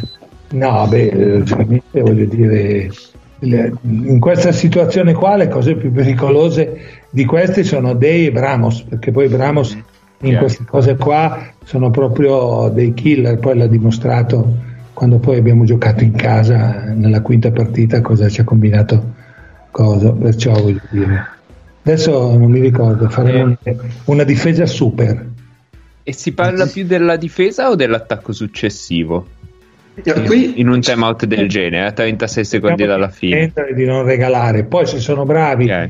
e fanno dei canestri così, eh, cosa? il problema di queste cose è non stare a regalare delle situazioni, di avere questa intensità, non fare cambio, non cambio e c'è un uomo libero, capito? non fare canestro e fallo?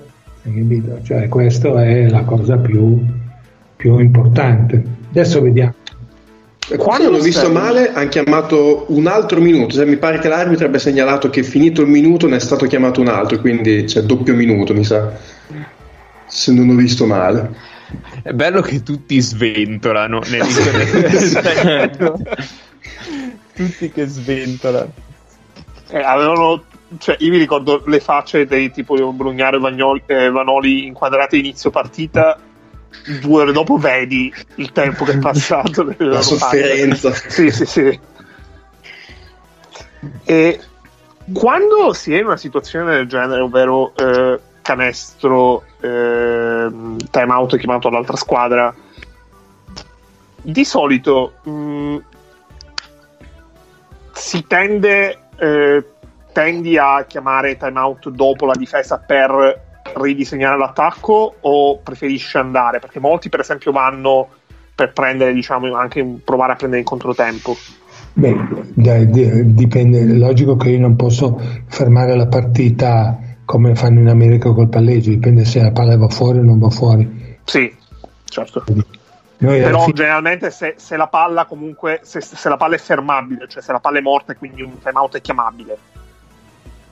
No, beh, sicuramente se dipende quant'è, se mancano 30 secondi non lo chiamo perché penso Mm. poi di avere un'altra opportunità. Se mi mancano 15 secondi lo chiamo Ok. e voglio andare a fare questo. Il problema è che ogni tanto hai il time out dal fondo e puoi richiedere che sei in vantaggio per tenere la palla e l'idea è che cos'è? Eh, andiamo in attacco così se la perdiamo però Trevis vuole sempre fare la rimessa dal fondo perché dice che è più facile che noi tenere la palla davanti a questo vedi noi qua è cambio su tutti adesso vediamo ma chi sei stira tira un sasso non ha toccato il ferro sbaglia canestro Sì. come facciamo a vincere? Diamo supplementari Sì, sì, sì. sì. Sì. ah va allora mi avete fregato perché è la partita più lunga Eh, sì. Ci abbiamo messo anche l'extra tradimento. È ancora un po' di agonia qua, coach. Mm, comunque eh, comunque mi sta vedendo sonno sbadiglio sì, precisiamo che stiamo registrando la sera. comunque mandiamo avanti sto time out dai Allora, Andiamo a 38 e 10 e 20. Ok. 28 e 20. Ok. Qui è rimessa dal fondo. Sì. 38 Sì, sì. 20, sì, un'ora 38 e 20. Rimessa dal fondo, nonostante ci poteva essere anche la rimessa a metà campo, perché comunque Sì. mancavano 14 secondi e 3. 38 e 20. arrivo. Un'ora e 30. Un'ora 38 e 20, sì. Quando ci siamo tutti, vi do il via. Io 22, dai. Via. Vai, via. Va bene, va bene. Vedi che voleva la rimessa dal fondo, come tu. Esatto, cioè, qua comunque ave- avresti avuto avreste avuto il cronometro dei 14, cioè avreste avuto comunque Per me lo fanno tirare qua dentro, non fanno fallo, canestro a un secondo dalla fine, time out ancora. Quanti time out aveva? Freddo. Andiamo avanti ancora. Sì, sì, sì. Beh, tanto non succede. No, io ho già, segnato, ho già segnato il minuto per eh, quando inizia il supplementare, quindi da lì poi Possiamo E già, qual- già a quello abbastanza. Sì, sì, andiamo sì, lì. sì, sì, sì, sì. Andiamo Allora, a un attimo che 1.42 1.43.00. Ok. O zero, dai. A posto. Quando Ok, ci siamo. perfetto. Via, 65 pari.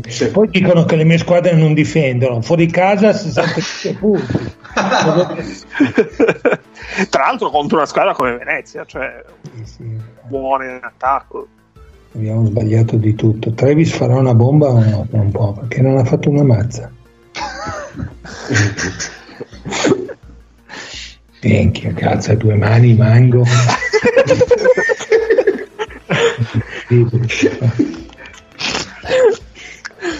Questa Meraviglioso.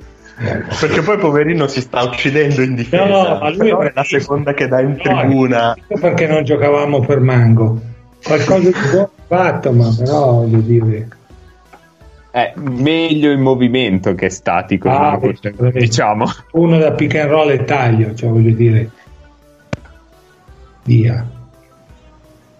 Beh, però in fase difensiva ti dà un apporto che No, Comunque, se è vero, su questa Cremona il fatto che fosse una squadra che non difendeva è un clamoroso falso storico, anche solo per la taglia fisica media che c'era, anche solo sugli esterni. Che questa Cremona non difendesse, mi ricordo che si diceva tanto l'anno scorso perché risaltava di più l'attacco, ma poi non era assolutamente vero che questa era una squadra che era tutta attacco e, e vinciamo solo facendo canestro. Io mi ricordo per esempio molto molto bene la settimana di Firenze che avete fatto, che in un contesto dove erano tutte partite, tutte sfide abbastanza equilibrate, le vostre tre partite sono state sempre in controllo. Eh, quello è stata, è stata una cosa di cui vi rendevate conto comunque giocando che Sì, tutto dico, onestamente avevamo paura perché giocare contro Varese, avevamo giocato contro Varese e avevamo fatto veramente eh, male. E Allora sai, Mhm. loro con questo loro gioco metodico e cose. Invece lì siamo riusciti onestamente a, a fare a non, a non patire questa, questa cosa. Poi contro Bologna abbiamo giocato una buonissima partita. Poi sai, ci hanno tolto ci hanno tolto le due più pericolose perché Milano e Venezia sono state eliminate, avevamo la strada e come si insegna quando arrivano le occasioni le devi prendere. E noi siamo stati bravi in questo perché il problema sono le occasioni, certe volte aspetti delle occasioni una vita e non ti capitano mai, perciò quando ti arrivano devi avere la, la forza di, di prenderle. Tanto avete vinto questa partita senza Mattiang perché fa il quinto fallo qua, quindi in aggiunta anche a questo eh, pure il quinto fallo di Mattiang. Cioè, vedi, era proprio un cosa. Solo che poi siamo arrivati che eravamo cotti perché eravamo stanchi. Il Crawford non ce la faceva più. Travis, avete visto che già in questa partita qua, che era la terza, Sì. aveva fatica e non riusciva di cosa, faceva il conto anche nelle altre. Però, No. C'è da dire che tu sei sempre stato abituato ad avere roster mediamente più corti, diciamo, rispetto alla media italiana. Sì, onestamente io non... è difficile forse perché sono stato abituato in questo di avere difficoltà a non far giocare un giocatore che non è cosa. Infatti la cosa più brutta della nazionale è quando devo convocare e poi devo andare a dire chi sta fuori. Quella è la cosa peggiore che c'è. Hmm. Per cui ho sbagliato due, due tiri liberi. What? Sì. Ma è una cosa andate che... con... Ok. No, vai, vai. così finisco il discorso, scusa. Sì, sì. Eh, è una cosa che comunque tu preferisci giocare con, con rotazioni corte o preferiresti magari avere rotazioni? Cioè, se avessi la possibilità, aumenteresti le rotazioni? Beh, sicuramente eh, ho paura di, di- di avere delle persone che non accettino questo ruolo e che mi possano sicuramente rompere questo. Se invece riesco a fargli capire questo è sicuramente un aiuto perché voglio dire gli infortuni Certo. e tutto ti aiutano in questo, però ci vuole avere, ma Travis mi farà qualcosa o no? Vediamo qua. Crawford giro tiro. Canestro. Via. Sorpasso. E Vai, qui dicevo, col, eh, col quinto fallo di Mattiang la scelta è di andare con Stojanovic su Dei, da quello che... perché- cioè in difesa praticamente da 4. Sì, sì. È interessante. Cioè. No, ma abbiamo giocato molto anche in questa situazione qua di, di Stojanovic da 4 per dire quando giocavamo con eh, Ruzziere e, e Travis eh, e Coso e Bombastic, grande Sanders ha messo un paio di triple mica male sta partita. Sì, sì, poi proprio alla fine e tutto. Eh, E perché l'altro lato del- dell'accoppiamento è che dietro Watt prende Sounders e quindi c'è un vantaggio abbastanza evidente per voi, no? No, Watt prende coso, prende Ricci, penso. Mm. Eh, no, mi sembra che Day sia su Ricci e Watt Che sia Dei su. Ricci? Sì. Vediamo adesso. Eh sì. Mm-mm. Eh sì, No, sì, de- sì, ma è già la, seconda, la terza azione così. Poi canestro, adesso Stojanovic cosa fa? Oh, Vedi? Pip, pam, pam. addirittura Stone su Ricci. Sì. Vabbè, lì hanno cambiato perché comunque Sì, lì Sì, hanno cambiato. cambio. già Venezia Perché all'inizio azione poi era partito, era partito Bramos su, su Stojanovic, che poi c'è ritornato, però anche all'inizio c'era lui. Sì, Ve- Venezia, Venezia aveva già cominciato quest'anno e lo faceva anche questa. Ce l'ha fatto anche quest'anno, tanto un po', un po' a zona, un, un po'. Ci passiamo i giocatori, tanto siamo tutti giganti e glielo permette di fare Stone che ti marca da 1 a 4 senza problemi. Quindi avendo Stone eh, si organizzano un, un po' in questa maniera. In più avevano dalla panchina Giuri che è un'altra guardia gigante che, che gli permette di continuare a fare questo, questo E giochino. anche lo stesso Cerella. Eh sì, che potevi usare per i minuti speciali. Sì.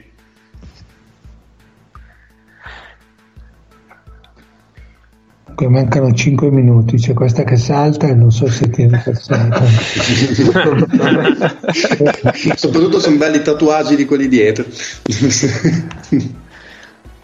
E io Ah, non gli ho detto che dopo c'è anche il post partita. No, no, no. Quando finisce la partita saputo Pazienza però. Esatto. Simuliamo la conferenza stampa. Perché in caso nelle No, ultime due ore no, siamo, stati in religioso silenzio a guardare la partita. Elevator sul Ramos, buona difesa. Passarla in mezzo non deve essere es- esattamente una passeggiata. Però anche voi con questo assetto siete in un contesto in cui potete cambiare molto su tutti, perché Stojanovic Sì, poi... Anni- Sì, Stojanovic ci può stare su tutti, patisce un po' Trevis se questo va canestro, vediamo la stoppata. Fallo, Sì, fallo, fallo netto. Sì, presa la mano, eh, Ricci, vedi quello che dicevamo di Dei prima, anche Ricci qua è convinto che, che hai visto. Perché comunque ha avuto una bella reazione per l'aiuto, poi eh, sul più bello gli è, gli è scappata la, la cinquina. Fino al saltare dritto c'è arrivato. Poi Mm-mm. cosa prendo? Eh, vabbè. Beh, è anche difficile avere un'idea esatta del proprio corpo se è esattamente dritto o 5 cm più avanti, perché non era tanto di più. No, Quindi- e poi dipende anche quindi dalla ci sta stanza, che- la Venezia- Esatto. Sì, sì, sì. la classica regola ci sono quegli altri, becchi un attaccante che ha meno voglia di, di prendere una botta, si allontana e, e non prendi niente. Esatto. Ne becchi uno che va dritto per dritto contro il ferro e, e gli tocchi il braccio. E si piglia fallo. Adesso andiamo, è qui il cane che sta girando perché è troppo- però, però è bravo il suo, a differenza Sì. dei miei. Quando è in casa è bravo, quando è fuori che vede un cane è una bestia, un pastore. Sì, andiamo, andiamo. andiamo. Allora, io a questo ancora. punto mi, mi inserisco giusto un attimo su Ricci perché vabbè io adesso faccio outing, sono tifoso Virtus Bologna, quest'anno l'ho visto giocare molto ovviamente, no? era arrivato diciamo come il 4 che tira da tre punti, poi in realtà cioè, si è visto che fa veramente tante altre cose e anche difensivamente comunque uno che ci dà veramente tanto. È arrivata a Cremona che aveva già questa, questa attitudine o comunque ci avete lavorato dal punto di vista difensivo? No, beh, lui è tosto sotto questo aspetto qua. Poi voglio dire, è un giocatore che non, che non ha paura, cioè hai capito? Eh, Avete visto che anche co- con voi può sbagliare tre o quattro tiri, però tira lo stesso. Trevis ha sbagliato anche questo. Però due rimbalzi in attacco. Eh. Eh, però guarda qua che. Eh, ho parlato troppo presto. Comunque, Comunque in quest'ultima azione invece DFL ha cambiato marcature, è tornato a marcature più... consone. più Tradizionale. sì, esatto. Sì, Crawford aveva salvato una Non volevo palla. dirlo io, ma l'ha detto l'allenatore della nazionale. Quindi.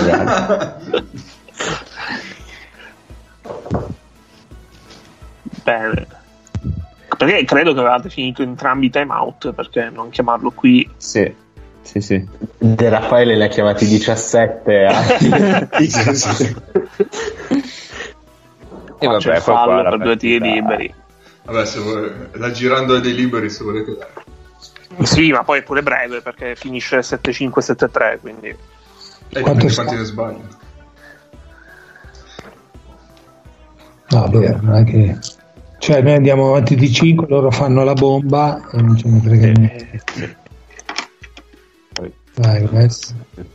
Chissà dove gioca il prossimo anno. Tu dove resti? A che Ah. livello? Ma... ma è un giocatore che sa fare tutto di questo, non... Non... Ecco la bomba? No. sì.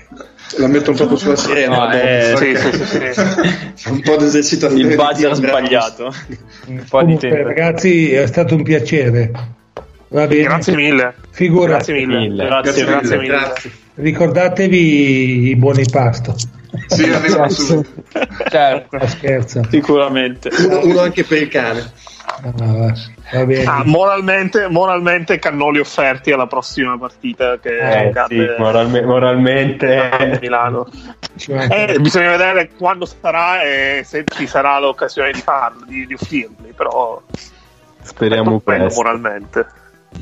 Grazie coach. Grazie. Grazie. Ciao, buonanotte. Grazie. Grazie. Ciao, eh. Ciao, ciao. Allora, ringraziamo ancora Sacchetti che ha, ci ha, potuto, ha voluto venire a vedere una partita insieme a noi, è stato un enorme piacere. Direi che la puntata finisce qui, quindi vi salutiamo e ci sentiamo settimana prossima o al più può essere anche per un'altra live sabato, boh, chi lo sa, eh, vedremo. Se ci continuate a volere, ce lo dimostrate su Twitter. Vedremo, Noi, vedremo. noi ci, si- noi ci saremo. Basta Ciao. a voi. Ciao a tutti. Ciao. Ciao, ciao.